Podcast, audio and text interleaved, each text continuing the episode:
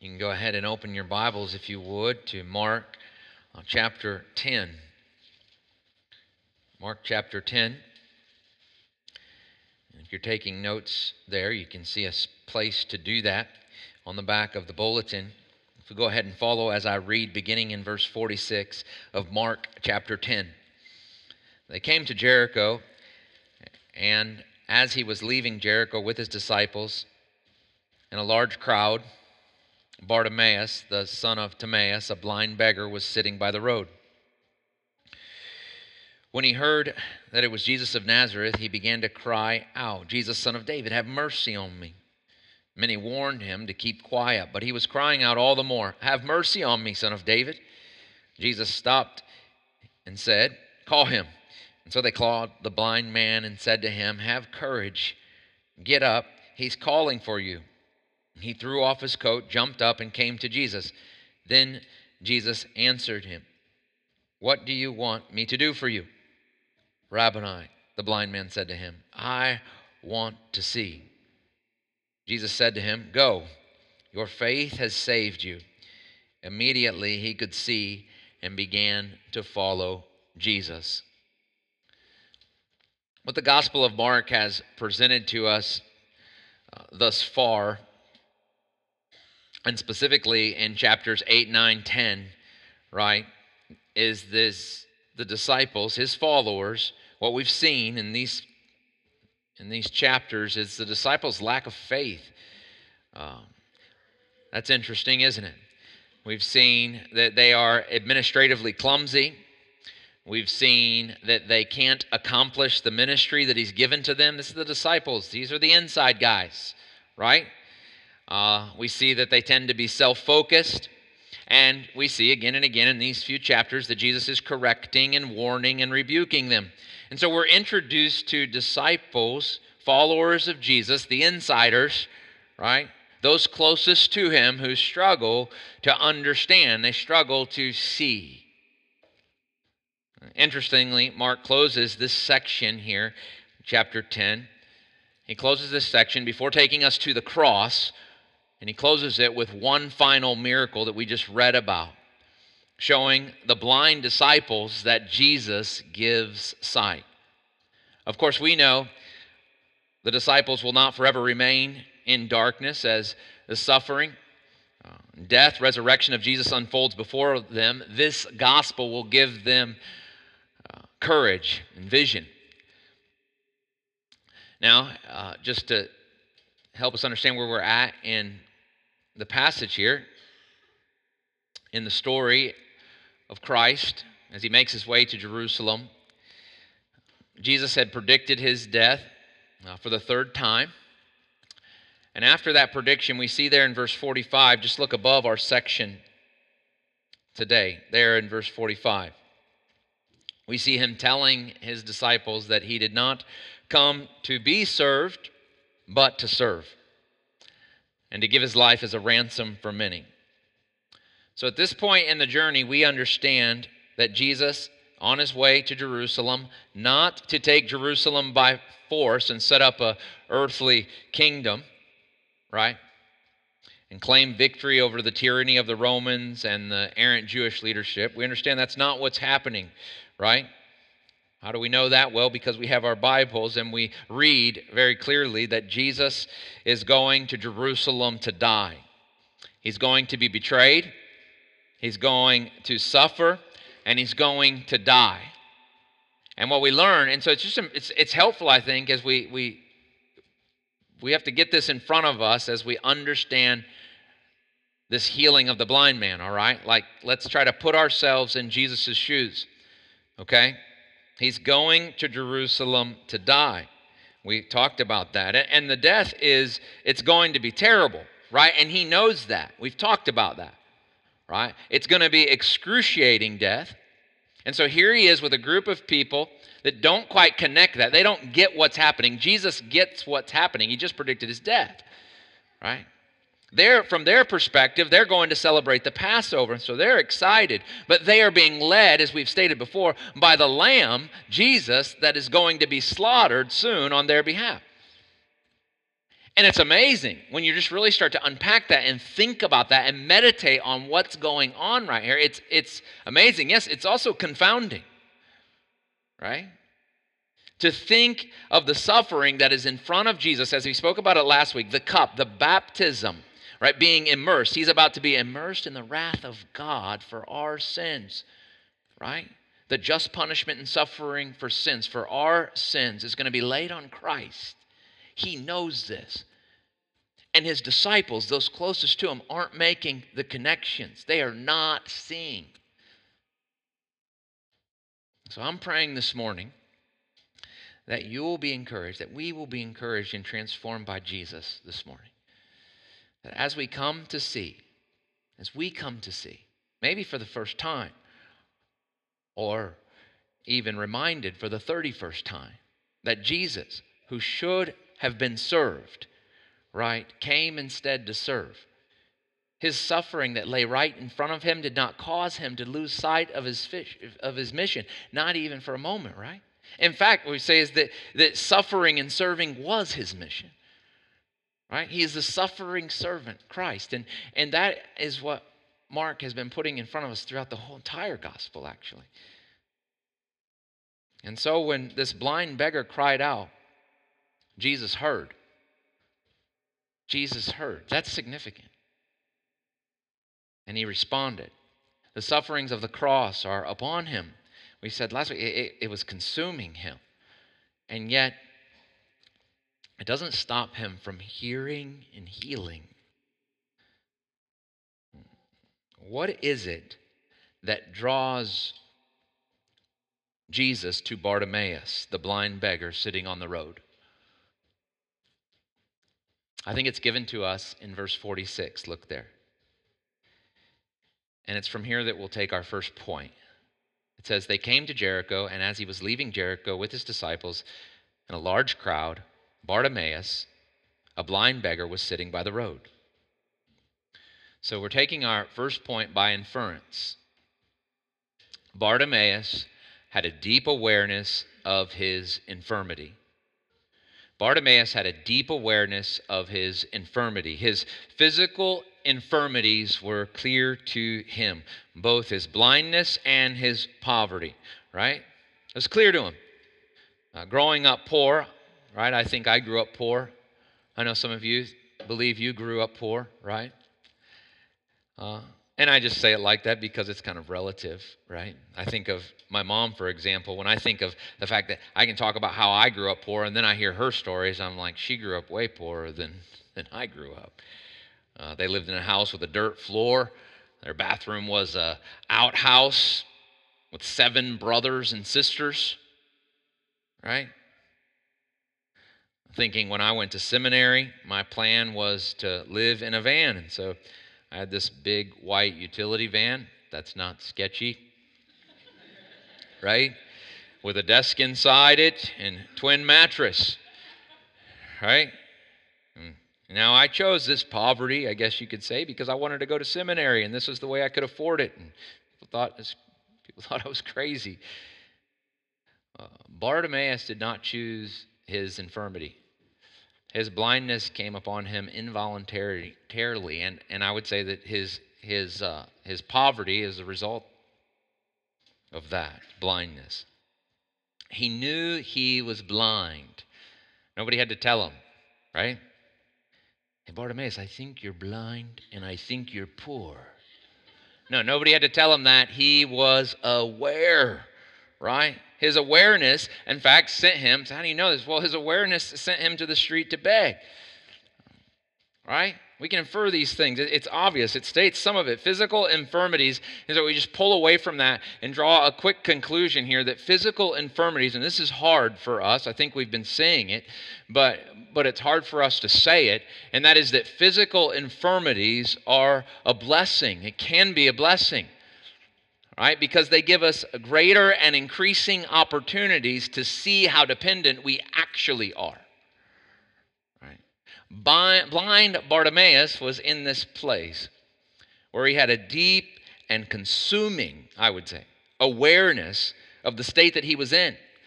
Okay, he, he woke up every day to his poverty. He woke up every day to his blindness. It clinged to him, right? It was like an outfit that he couldn't change out of, right?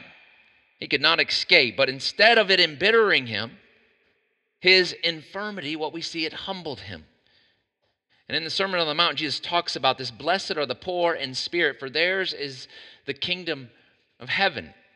Bartimaeus was that kind of individual. He was poor in spirit. He saw poverty. Yes, he was poor physically, but he, he was poor in spirit. He saw his spiritual need. Bartimaeus' blindness and poverty taught his heart humility. It's interesting, isn't it? Sometimes in, in our infirmities, our physical challenges in this life, I, I, believe 100, certainly Scripture teaches us that they're brought there in order to teach us humility, to make us more Christ like, right? But sometimes we don't, like Bartimaeus, allow these physical trials, these struggles, to teach our heart humility. Instead, we become embittered. Right? A deep awareness of infirmity can make us bitter or humble. And I wonder this morning, I have to ask myself this question regularly. We should put this before us all the time. How, how am I, how are you allowing your struggle, your suffering, your infirmity that you face, physical, how are you allowing them to direct your heart? I was thinking even in terms of, you know, pasture your heart. Some of these trials and struggles that we go through, God brings them as a way to pasture our heart right? And sometimes we harden up and we don't allow ourselves to be to be softened. Bartimaeus, for Bartimaeus, these this infirmity in his life, it was it was a primer, if you will. I believe it was blindness that made him more aware of his need for God. Right? He knew, as you and I do, looking and reading the story, that there was no doctor or lotion or potion that could give him sight. Only God. Only God. We've sang about this. I think sometimes in our struggle, pain, suffering, we are tempted to turn against the only one that can bring wholeness in the midst. Right? And can even bring us out of it altogether, that we are tempted to not make it through. We're tempted to turn against.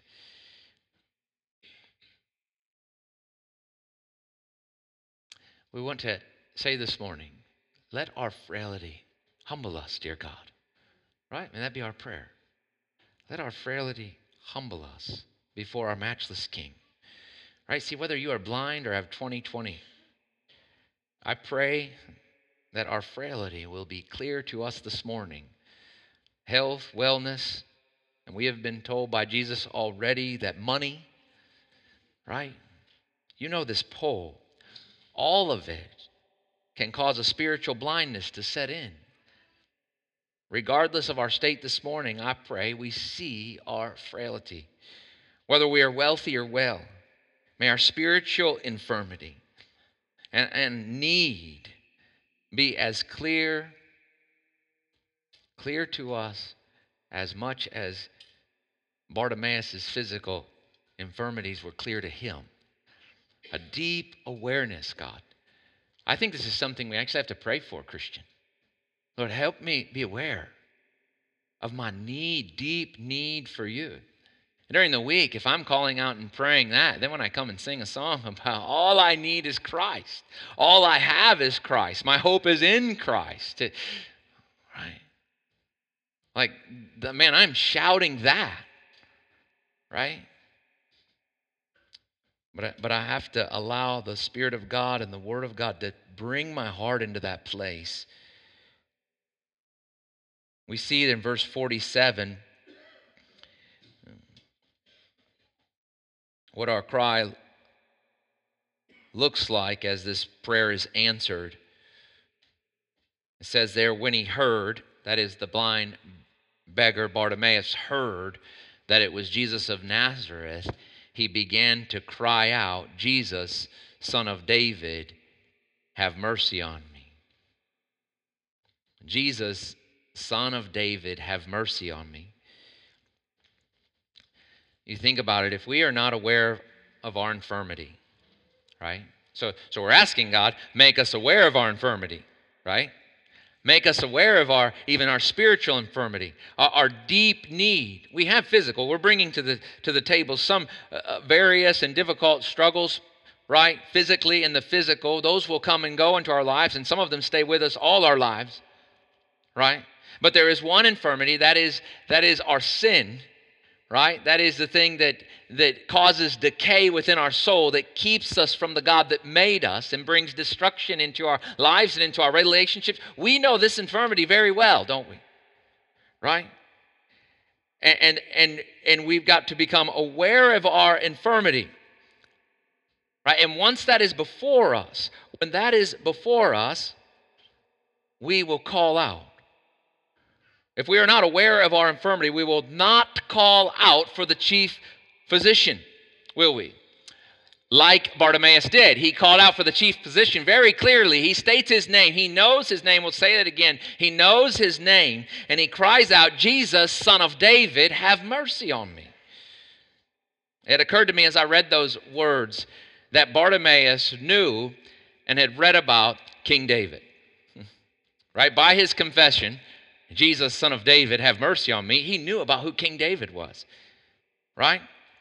This is uh, this confession that Bartimaeus gives is the only one like it in Mark. In Mark right? And, and blind Bartimaeus knew that the greater, a greater son of David would take the throne and reign forever. And soon here in Mark, the Jews will condemn him to death because they are blind to his true identity. But the blind man sees clearly that Jesus is the long anticipated Messiah, the one that will answer him when he calls. And so, what does he do? He calls, right? He calls, right? The seeing men, the seeing men so often in Mark can't see incarnate deity standing right in front of them. But the blind man sees and calls, like Psalm 4 1. And Jesus answers him. His prayer is heard. He is vindicated and set free from his affliction. The Psalm of David 4 1. I encourage you to turn to that and, and make that your prayer and call out to God. It also occurred to me that knowing uh, about King David, Bartimaeus likely knew, and you may know it too, but that story of Mephibosheth. You know that story of Mephibosheth? It begins in chapter 9 of 2 Samuel. And King David is seen, I think, acting a lot like Christ. And he inquires of those who serve him Hey, is there anyone in my kingdom who is left living from the family of Saul. And Saul was his enemy, right?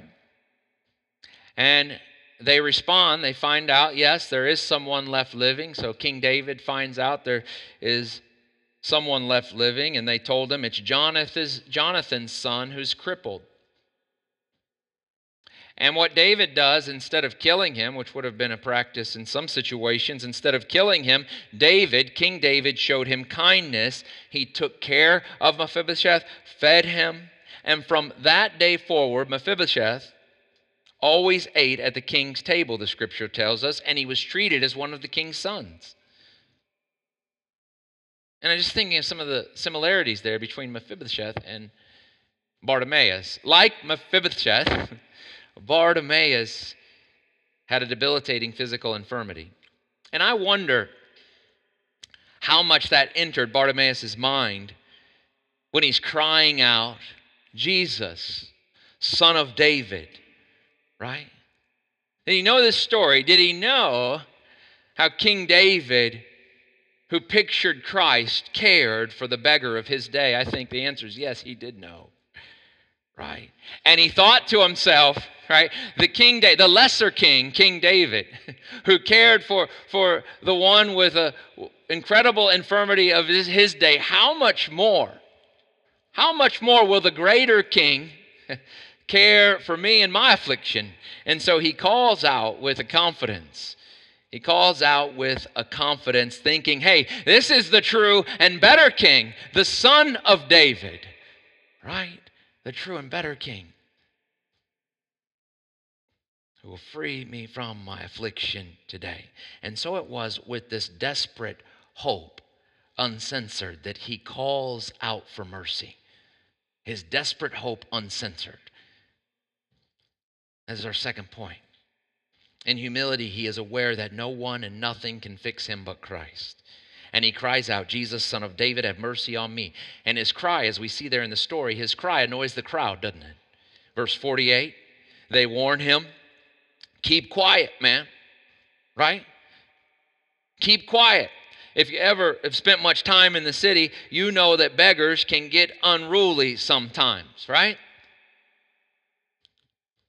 Like the disciples, this crowd seems to know what's good for Jesus. Remember when the, the parents were bringing their children to Jesus and wanting Jesus to, to bless them, right? And the disciples said, hey, we've got to put a stop to, to this, right? Well, now the crowd uh, that is following Jesus to Jerusalem, right, they want to put a stop to Bartimaeus.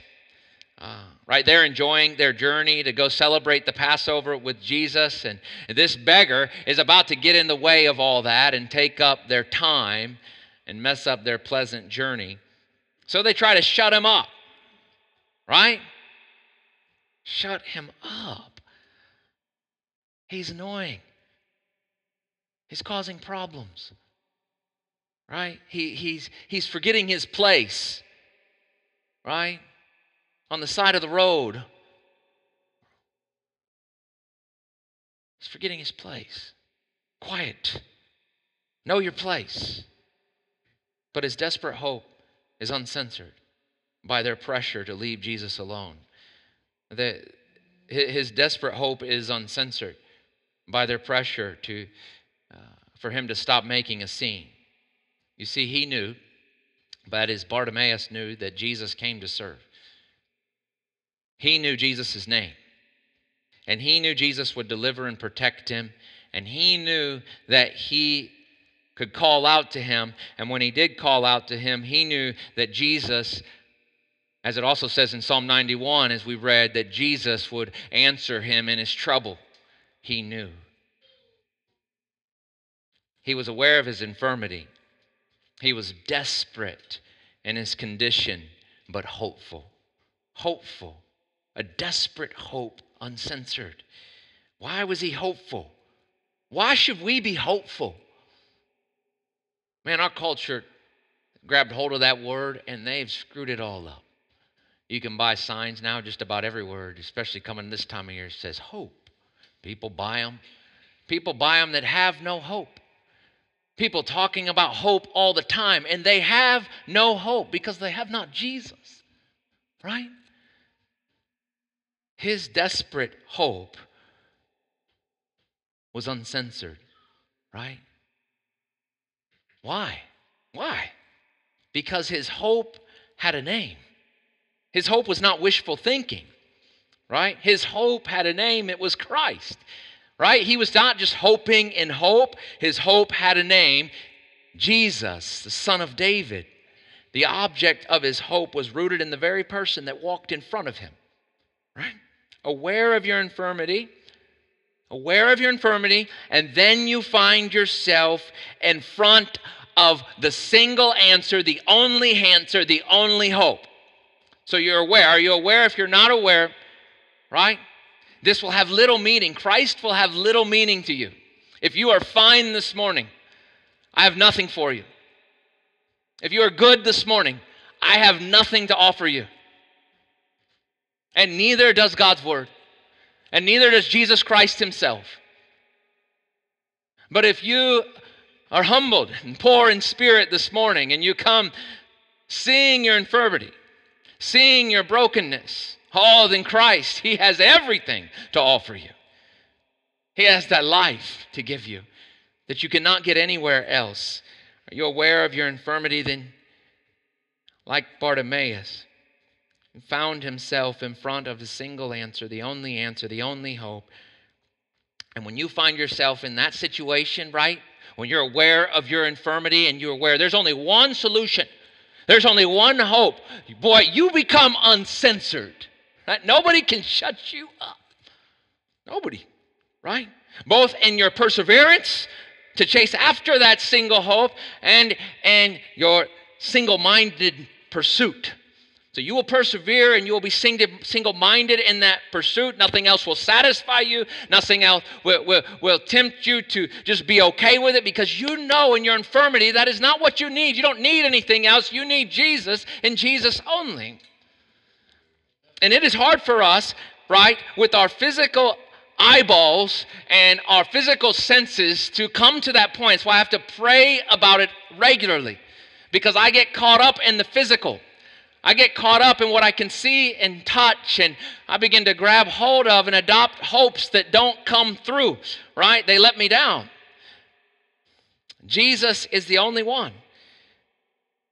He's had that single minded pursuit like Bartimaeus. You can't stop him. They couldn't stop him because you can't stop one who is desperate for Christ to stop calling out for Christ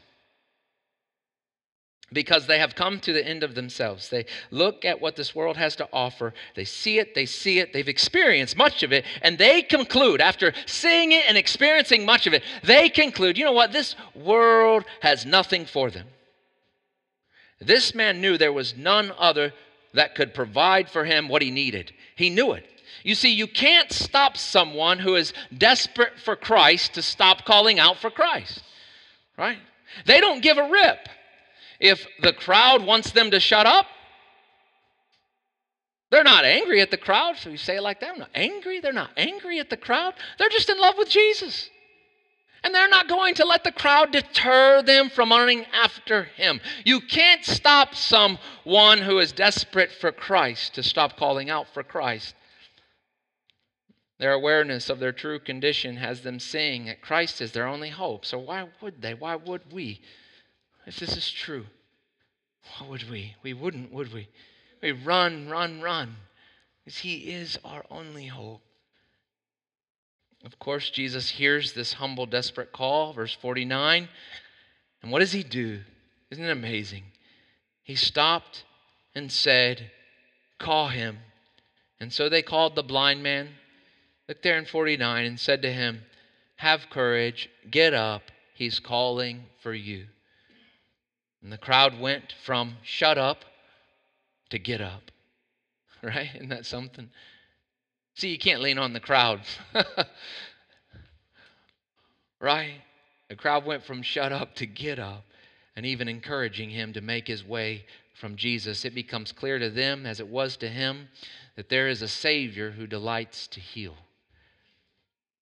That's our final point this morning. Have courage. Get up. He's calling you. There's a Savior who delights to heal. Have courage. Let go. I don't know what you came in here holding on to this morning, but have courage to let go if it isn't Christ. Right? Let go of what's been defining you, controlling you, and grab hold of the one who delights to heal you. Have courage. Be encouraged. Take heart. Let go of what I know, right, is hard to do. And get up and go to Jesus. That means trusting, man. It means trusting what He will do with my infirmity. And that can be hard sometimes. But why, why do I, why do we need encouraged to trust God? Right? Think of that. It's an interesting question, actually. I mean, we know the answers, I think, in some ways, but it's worth just put it, letting our minds grab hold of that a little bit. That why do we need encouraged to trust God? To trust, to trust that He delights to save us. To trust that He has provided for us. Right? I don't need encouraged to eat a bowl of ice cream. Nobody, right? I I do that very easily. Right? Jesus is better than ice cream. Right? While Jesus is so obvious the right choice for us, here's, here's what I think we see in this passage. Right? In, in these guys calling out. Right? When they're saying, get up, he's calling you. Right? Jesus is obviously the right church, uh, choice for these guys. I don't think Bartimaeus is needing to hear from him that Jesus is the right choice. Hey, no, that's not that's not if we read carefully, that's not what's happening. Right? But I do need told that he, so so I, we do need to understand that that Jesus is the right choice, okay? But that's not what we're seeing here in the passage. What we're seeing here is he needs told that hey, he's he's heard you and he's chosen you, chosen you, and he's calling you. And I was just thinking about that, right? Like, I need told that He chose me. What? Yeah.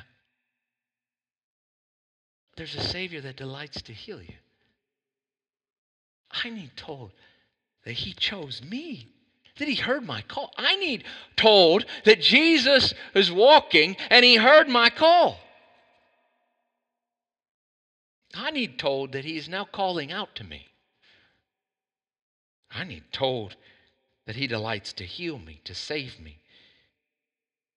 Don't you need told that? Don't you need encouraged in that? I suspect there's some here this morning that do. That you need to just fix your heart and mind on that.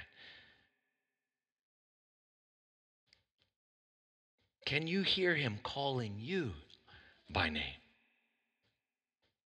1 John 3 1 says, See what great love the Father has lavished on us, that He would call us, that He would call us His children, and we are. The call to hear, courage here wasn't because uh, Jesus sometimes lets us down. That's not what is going on. The call to courage here isn't that that God uh, doesn't have the full picture of what we need and the courage we need isn't because there is something insufficient or weak in God. It's not because there are resources that we need from God that He is depleted in or supplies that we need from God that He's running low on. And so we need this wishful courage that we might get there in time before His supply runs dry. That's not the courage. Like, get there He's limited in what he can provide you, right? Or, or worse, it's not that I need courage or we need courage to go to him because he is he is temperamental and, and we don't know how he's going to respond. So take courage. He's calling you. I'm not sure how this is going to turn out. It's not that kind of thing. Now, sadly, this sometimes is the courage our children need when coming to us. What mood is mom or dad in? Right? Well, it's never like that with God. Our need for courage isn't because of anything lacking with God in either His supply or His constant desire to share with us from His supply. It's interesting how our infirmities, our struggles, make us so insecure. We've got to look this morning at where we're at and what we've got hanging on us in terms of our struggles, in terms of the things that we're battling, in terms of our sin, even, and the burdens that we bear. And I'm thinking, even as that comes to my mind, that, that we sang about this and taking on his yoke. I think of Pilgrim's Progress and carrying around that backpack is like giving that guy bad posture. Right? We become friends with our infirmities in unhealthy ways. We've got to look at that backpack of infirmity and be willing to trust God with it. You do that this morning. He sees you, He's calling you. I can't help but think there in verse 50, see there, of him throwing off his coat to run to Jesus, to get up and go, and throwing off his coat. I can't help but think of it as symbolic act of taking that step of putting off the old burden, the old pattern, the old way of getting his need met, the old uh, patterns of survival fact, one place I read that it's likely that he, he might even use his coat to collect the alms that will be giving to him. And so, in leaving that behind, it might be saying something to us. You just wonder what's going through Bartimaeus' mind right now. Man, if I can see, is he worried? Well, we can wonder about this. Is he, is he worried? Is he concerned to let go, to trust? If I can see again, I'll have to work and not beg. And I haven't done that. And it's exciting on the one hand, but it's scary. I've only known begging. And we could keep going down that road a little bit, and it seems silly, though, to try to come up with reasons why you would hold on to blindness, doesn't it? You wouldn't. And this is so clear for us with physical infirmities.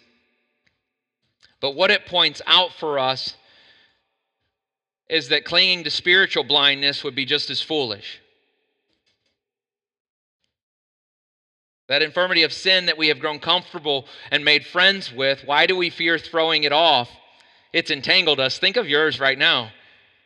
Right? It's far worse, actually. It has entangled us far worse. Why would we not want to be cut free from it? It is causing decay in our own souls, but also ruining our relationships with others. Why not run to the Son of David, the Savior that delights to heal you? Right? And He has done the work to provide us with that one thing we need. Are you ready to call for mercy from your low position this morning, like Bartimaeus? Right? Like Bartimaeus calls, have mercy on me. That right there, we did not unpack it. Think of that. That's not from a place of complaint. It's not my suffering, right? Stop it right? You've kept me, God, in this place long enough. It's not entitled. It's not pride. We don't see that. Have mercy on me. That is not a place of pride, is it? No, it's a broken, in Bartimaeus, what we see is a broken and contrite spirit. Broken, humbled, mercy, right? Mercy saying, God, I don't deserve your attention, and certainly not your positive attention I'm just a blind beggar on the side of the road. I don't deserve, but I'm going to call out. I'm going to call out. Right? And there's this understanding in calling out that he doesn't he doesn't deserve a response, but he recognizes the only response he needs is from Jesus.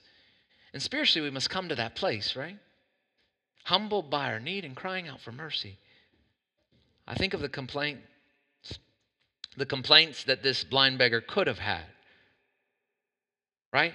You might ask yourself the question what societal uh, safety nets were in place for him? What had his Jewish brothers and sisters, what care had they provided? Was he treated well or kicked to the fringe? It appears he's kicked to the fringe.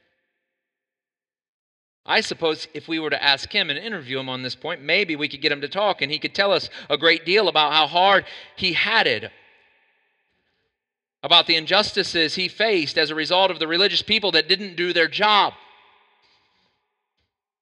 But he, what we, he complains of none of this. Instead, he calls out without a sense of entitlement, and Jesus answers him there, What do you want me to do for you? And Jesus, right, he is not patron. I mean, that seems like a patron. I feel like I need to say. I don't think Jesus isn't patronizing him, okay? Right? But calling him to confess his faith. That's it. He's calling us this morning to confess our faith. He's not patronizing. And we see, verse 51, that Bartimaeus is ready with a response Rabbi, I want to see. If Jesus called out to you this morning, what do you want for me to do for you? What would you say? Speaking to a Savior that delights to heal you. Do you know you have this access? I pray you do. I pray you do. And Jesus responds Go, your faith has saved you.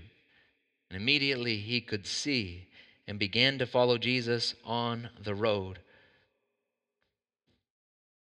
Quite a story. And Jesus on the road to be crucified, and he stops. Y'all, you're probably a little like me, maybe not. as bad. But when I'm on the road to anywhere, I don't want to be stopped. Right? And he stops and heals because he delights to do it. Do you realize this morning that there is a Savior who delights to heal you? Delighting and loving. Not just wanting you for some task, but He loves you and He wants you. And He hears your call. And what a good example this provides for us, even as we think of others. Right? Do I delight to serve like Jesus? Do I delight to share like Jesus? Do I delight to sacrifice like Jesus sacrificed for me? It's powerful. He's good a faithful friend. Right? That he would call us his children. He would adopt us by giving his own son as a sacrifice for our sins so that we might be adopted into his household. And in that household, we too get to eat at the king's table. Right? And when we take the Lord's Supper, we're reminded of that. That banquet that is to come where we'll get to eat with Him in eternity and fellowship with Him. Not because of anything that we deserve. I bring nothing to that table. I bring nothing at all. Right? He is gracious and merciful. This morning, I would ask as we close in prayer as you reflect on this, I pray that the Spirit of God would, would move in your heart and that you would be encouraged this morning, that you would be encouraged this morning to respond to the Savior that calls you if you have not. That you would be encouraged this morning to be reminded, reminded of what we hear in the text of Jesus' love for you and that would stir in you what we sang about even and what we talked about last week is that there's this joy there's this happiness that comes from following jesus and being restored by christ. I pray that you will leave here knowing that restoration right? You don't have to leave here without knowing that restoration. So i pray that you will. Please bow with me